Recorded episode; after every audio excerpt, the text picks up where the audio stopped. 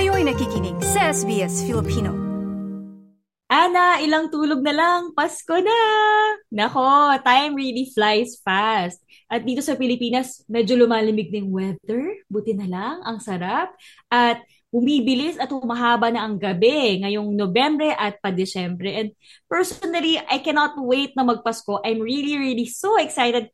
This is my favorite time of the year. Same, Ali. Uh, Pasko dito and, you know, December dito is incoming summer. So, baliktad tayo. Brings us to our topic. Yeah, so excited tayo Yes, sa handaan. handaan. 'Di ba? Pag sinabing handaan sa Pasko, spaghetti, lasagna, lumpia, fried chicken, fruit salad, at syempre yung shining star ng Pinoy handaan, lechon. Pagmamariteso natin lahat yan dito sa Kwentong Palayok.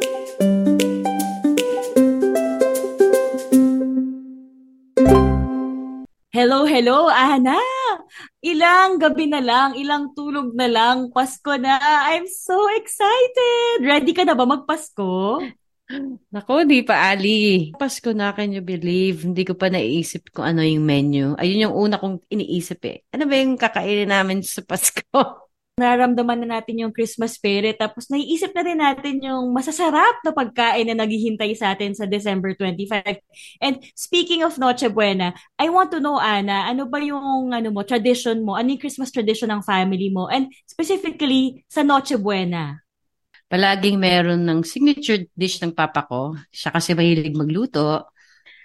Menudo. So, yung Mm, menudo sarap. niya, iba. Hindi ito yung, hindi ito yung giniling na menudo. Yung menudo niya yung um, pork, tapos may kasamang chicken, tapos may atay, tapos may ra- pasas, may raisin, tapos yung usual, kamatis. Kamatis, hindi niya ginagamitan ng tomato sauce or paste. Ito talaga yung kanyang signature dish na sa lahat ng handaan. Birthday, fiesta, anniversary. Na-master niya na yung Oh, recipe. Parang ganun. Parang kumbaga parang, yan. pare, lutuin mo nga yung world famous mo na menudo. Parang ganun. Oo, oo, pag may handaan, tapos sasabihin ng mga tita ko, oh, asan yung minudo ni Kuya Jojo? Wala, wala ngayon. Or mamaya. Ganon, hinahanap. Yeah, merong fruit salad. Yan, yun, parang very typical growing up, fruit salad. Tapos, ah, lumpia. Hmm. Tapos ano? Lumpiang Shanghai. Leche flan, yan. Yan ang mga, yan yung parang mga basic, no? Pag nakita mo may leche flan, uy, pag bata ka, alam mo yung concept ng ano, ha- special occasion. Oh, leche flan. Alam mo yung parang kapag pag Pasko talaga, ang perfect kasi, you have the excuse to really eat a lot. Yeah. diba? Yung, yung Indulge. mga, indulge talaga, yung mga usual foods na hindi mo kinakain um, on the other months of the year. Yeah. So parang, Sa- Pasko naman eh. Yes. At sa family mo, Ali, what's your ano, uh, tradition? Usually, inahain lang namin pag lunch tsaka um, dinner, tuyo. Yung mga ganun, tuyo, kanin, itlog. Tapos, pagdating ng Noche Buena, sakto talaga 12 midnight kami kumakain. Hindi pwedeng 12, hindi pwedeng 11.59. 12 talaga kahit nagutom na gutom na kami, excited na excited na kami. Um, meron kaming menu na yun talaga every year. Sinusunod namin. Spaghetti, fried chicken, lumpiang Shanghai, ah, hamon, um, queso de bola, Queso de bola, I forgot. Mainstay din sa tablescape ng lahat ng Filipino. Always merong queso de bola at saka ham. Di ba? May ham. That's very, ano, iconic. Yes, yung may, ano ba to, may pineapple glaze. Ganyan. Yeah, yeah, yeah. Ano kaya, paano ba nagsisimula tong ano natin, ah, saan nanggaling tong tradisyon natin ah, as Filipinos na meron tayong Noche Buena pag Pasko at saka Medianoche. Yes. So, ang Noche Buena, ang ibig sabihin niya in Spanish is good night or a night of goodness. So, yun ang literal translation. Ah, nakuha natin from Spaniards yung pag-celebrate ng Pasko, yung pagkabuhay ni Jesus Christ pag December 25. And Noche Buena, basically, it's a tradition na fasting siya for the whole day ng December 24. Tapos magmimisa ka sa gabi without any food in your stomach. And then, pagpatak ng December 25 ng birthday ni Jesus, ano na, Tsaka, Kakainan na. tsaka kakain. Oo, bibreak Parang mo na di yata nasusunod mo. yan, Alim. Wala yata nagpa-pass sa amin. Pero Actually, kami din. Pa rin. Kami din, parang itong pag-research ko, doon ko lang nalaman na, ah, dapat pala nagpa-fasting. Hindi ko na na-feel yan kasi parang December 23, 24, 25, doesn't matter, kain lang kami ng kain. Oo. Yeah, kain. As soon as wala ng pasok, kain na ng kain, di ba? Diba? Pero noong, noong unang panahon Gan- daw, ganun daw. Ganyan pala yun. yun pala yun. Oo. So, is this is a. Christian Christian tradition? Yes, it's a it's a Christian tradition Fasting. na naman natin. Oo. Tapos to add to that, si Doreen Fernandez, um, beloved and highly esteemed Filipino historian, food critic, and cultural educator, in her essay entitled Noche Buena, ang sabi niya, since nga itong Noche Buena is a Christian tradition that we got from the Spaniards, many of the food staples, yung mga kilalang handa natin, is Spanish din. Hamon, ham. Kaya pala may pala may palaging ham. Hamon, Mm. queso de bola, Queso de bola, yes. Saka yung galantina, which is parang Galantina. relleno. Oh, parang parang morcon. Yun, sinama rin ni Doreen Fernandez yung tsokolate. Galing rin yan sa mga Spanish. Influence. Ensaymada, um, turones, and castañas. Yan. Castañas, wow. Kaya pala, no? Parang iba yung ano, amoy ng Pasko dyan. Dahil palaging may chestnuts. Pero syempre, nakaluan na rin tayo ng mga ibang ibang cuisine. So, syempre, number one dyan, Chinese food, di ba? So, pansit, Mm, Um, yes. lumpia, puto, that's also Chinese influence din. And then, syempre, Ana, no, yung medianoche din, padating na din yan. After Christmas, Yes, one week, Year. medianoche. O sa naman, chika mo naman, what is medianoche naman? Eh, Anong historical roots niyan? We prepare a feast before the New Year, bago dumating yung bagong taon. Tapos, kinakain natin to. Parang ano din, Noche Buena, midnight. So, pagpatak ng January 1. Kasi, I think it's a symbol of abundance. Kaya nga, di ba, pag medianoche, ah, pag mag-New Year, kinalakihan ko, palagi dapat may bilog-bilog na prutas. Yeah. you know, connotation of round things is of uh, coins, so abundance, wealth, prosperity. Pero syempre, Ana, pag sinabi mong handaan, whether that's Noche Buena or Medianoche, ang pinaka inaabangan o kinasasabi ka ng mga Pilipino ay lechon. Centerpiece, di ba? Pag mayroon kang lechon, parang, yes, special, alam na. May okasyon, may Pero handaan. May handaan, correct. Pero alam mo ba, Ana, kung saan nanggaling ang lechon? Actually, it's very interesting kasi yung word na lechon, it comes from the word leche, um, which is a Spanish word. It means milk. Why milk? Kasi yung mga pigs na ginagamit for lechon ay mga baby pigs pa na that are still nursing from their mothers. So kaya naging Ah! lechon. Yung suckling pig. Yes, yes. Yun. So, doon natin nakuha yung pangalan from from Spanish. Pero, sabi sa mga historians, hindi naman natin nakuha sa mga Spanish yung yung paglilechon. Before pa tayo sa kupe ng mga Spaniards, meron na naglilechon dito sa Pilipinas. So, ano talaga siya? Parang practice na siya na they roast whole animals over charcoal. And pag sinabing lechon, what comes to mind is Cebu. In particular, Talisay, Cebu. Kaya I'm very excited kasi meron tayong mamimit na mga sikat at magagaling at mahusay na may long legacy sa paglilechons. Si Japs and Esa of Ulsings, the original Cebu Lechon Sydney. Ulsings Lechon, no? So, ano na to, legacy na to eh. Kasi ang, ang alam ko, Japs, no? Ito ay from Lola Ulsing pa from Talisay, Cebu. Pwede mo bang ikwento sa akin kung ano ba yon ano bang naisipan ng lola mo? Bakit siya nag-start ng lechon? At paano na-carry itong legacy nito through the years hanggang ngayon na nandito ka sa Sydney na? So nag-umpisa kasi yan sa Cebu nung mga after the war sa Talisay kasi yung Talisay was famous for aquifer, yung underwater natural occurrence na pag nag-deep well ka talaga may running water sa ilalim ng earth. Mm, Talisay is famous for freshwater pools. Actually, yung mga swimming pool doon, hindi na kinuklorin. Nagsiswimming, marami nagsiswimming. So doon yung mga tao pag weekends nagsiswimming. So ang ginawa ni Lolo sana noon at that time, well actually nag-umpisa pa siya magluto ng mga kambing. Tapos nag-evolve siya sa lechon. So nagtitinda siya doon sa mga swimming pool ng the usual na yung sa labas pagkatapos mo mag-swimming, di ba? Kakain ka, may puso, may lechon. Tapos na pass on sa lola ko kay kay Ulsing, kay Maria Dulce kasi at that time si Maria Dulce inadapt na ni Mami kasi naging matanda na siya, di ba? Pero eventually, nung nasa Cebu pa si ako, ang nagpatuloy nun, nung namatay na si Lola Sana, is si Lola Ulsing.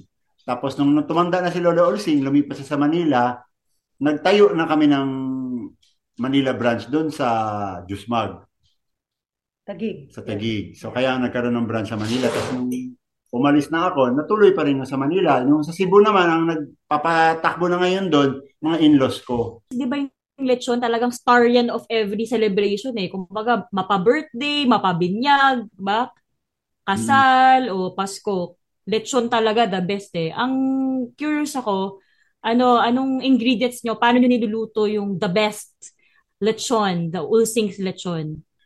History-wise, dun sa Cebu pa lang, ang umpisa talaga noon, di si Lola Sana, no? ang marami kasi doon, alam mo naman dati yung native na baboy, yung itim na baboy natin, yung alam ko anong scientific name, yung mahaba yung nguso ng parang baboy ramo. Ang basic ingredients niya sa Cebu is yung indigenous doon. So, sibuyas, uh, bawang, yung bawang naman niliit, tapos anis, saka salt and pepper, yun. So, yun yung distinguishing flavor ng Cebu, lechon sa Manila sa Cebu, bawat makabilang ano ka lang, makabilang zip code ka lang, iba na ang timpla din nila eh. Iba ang karkar mm, sa Talisay, iba ang iba ang kay Ricos, iba ang kay Sibuchon, iba ang kay sino pa ba yung mga lechon doon? CNT. CNT. Distinguishing pa rin sa Cebu na yan ha. Pero ang number one distinguishing mm. ng Cebu is maalat. Oh. Kaya ang partner niya suka. O, oh, suka, o, oh, suka bombs. Tsaka indigenous sa Cebu yung maraming kulubi, di ba, yung coconut. Your question is Manila and Cebu, yun, mas maalat ang sa Cebu. Tapos sa sa Manila, yung laloma, walang ingredient, salt lang. Pag pumunta ka sa mga Tagalog region na Bulacan and Pampanga, uh, indigenous sa kanila din yung sampalok, yung wild sampalok. So, yun ang nilalagay nila. Mm. What makes a good lechon para sa inyo, yung sa standards nyo? As lechon oh, makers, hirap, as lechon yan, no? eaters. Diba? Parang ano hirap ba yung mga characteristics na masasabi mo? May ibang lechon. Ikaw naman ang sagot, babe. Description na. Pero sumagot ka, tingnan natin yeah. kung tama ang sagot mo. Um, well, sabi nga niya, Cebu lechon, you know, yung characteristic niya is salt. So sa amin, dapat tama ang alat niya. Um, yun ang akin. And of course, what everybody wants is crispy skin. diba? Yes, so, yun. Yeah, at saka it should be tender as well. So kahit na ma- malasa siya, crispy yung skin pero matigas naman, hindi rin okay. So I, I, for me that's the top three. Breed. Meron akong ano, uh, question. Um, meron bang difference pag uling mo niluto? Mm-hmm.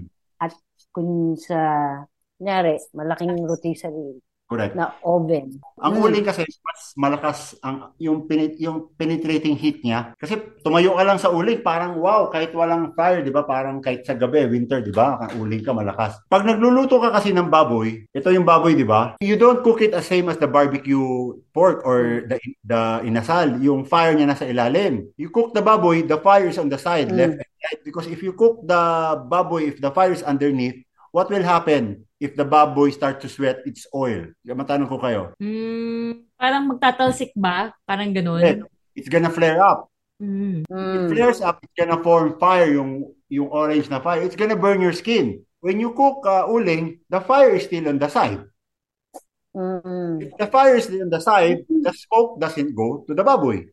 Well, it depends if you're Right, working on a windy day. It depends on if the wind is is panning from the left or panning for the right, it will hit your baboy.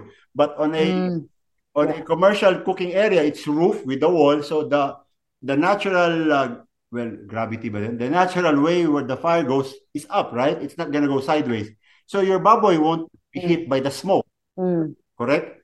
Mas masarap pa rin talaga ang uling kasi yung penetrating heat niya. Pero if you're gonna ask me flavor-wise, may konting hint ng hindi. Mm. Pareho lang for me. So, ilang tulog na lang, Pasko na. Gusto sa naming malaman, Japs and Esa, ano ang Christmas tradition nyo? Uh, Magluto.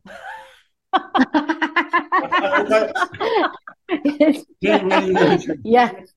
Nung hindi pa kami kasal, meron silang Noche Buena sila.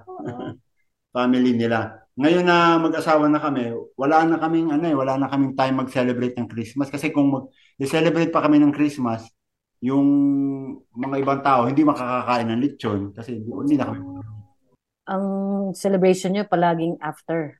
Oo, we try to celebrate kahit papano, have, uh, you know, our own Noche Buena. Dito, ayaw na namin naglelechon pag Noche Buena. Meron yung sobra. Dahil sa wala kayo sa lechon, anong gusto nyo kinakain instead? Ano nang favorite nyong food? uh, isda, salad, Oo. pasta. Kasi multicultural ang Sydney eh. So we try and pick a, you know, cuisine or theme. Like last year, we, we did Korean. The other year, we did Mm. parang, ano, Lebanese. So, para to mix it. Mm. Yan, yan yung mga trip, trip namin. Mediterranean. So I just wanna greet you guys. Um, advance Merry Christmas. Kahit na magiging busy kayo for the season, Merry Christmas pa din. Sana mag-enjoy pa rin kayo. Thank you. Thank you. Merry Christmas Merry din. Christmas And din. Come and visit us. And so, patapos na ang ating episode on handaan. Grabe, napakabilis. Um, obviously, this is one of my favorite episodes because I love Christmas. It's just ever since as a kid, it's just one of my favorite, hindi one of my, it's my favorite time of the year. Ito yung Ultimate. parang, yes, ultimate talaga as in, parang kung pwede nga lang mag-leave buong December. Christmas is really um something big for to share with our Yes, loved yes. ones. Yeah, and Diba? it's important, I think, especially um, when you're not anymore surrounded by the usual rituals. Like, in, I mean, migrant experience like us. Kailangan pa rin dinadala yung kinalakihan mo kasi gusto mo dalhin yun sa family mo, sa mga anak mo na, na when they grow up, they create their own ritual, traditions coming from that. Kasi it's connection to your roots. Yes, ang ganda nun, Anna. So with that, we wish you a wonderful Christmas surrounded by the people you love. And yes, um, it's a busy season, but I hope you can still find the meaning of Christmas and to enjoy, to enjoy this very special time. The together. important thing is sama-sama. Yes. Yes, Sama-sama sama-sama. together. Yes, and ano na rin, advance na rin namin yung Happy New Year. Di ba? Kasi this is also our New Year episode din namin. Pinagsama na namin, guys. Kasi magpapahinga kami sa Pasko eh. Kaya ganun. okay, so guys, ito ang kwentong palayok. Salamat sa pakikinig hanggang sa susunod na kwentuhan. Catch Kwentong Palayok sa SBS Radio 2, sa sbs.com.au slash Filipino at sa facebook.com slash sbsfilipino. Yay! Bye! Happy holidays! Advance! Huwag masyado ma-stress.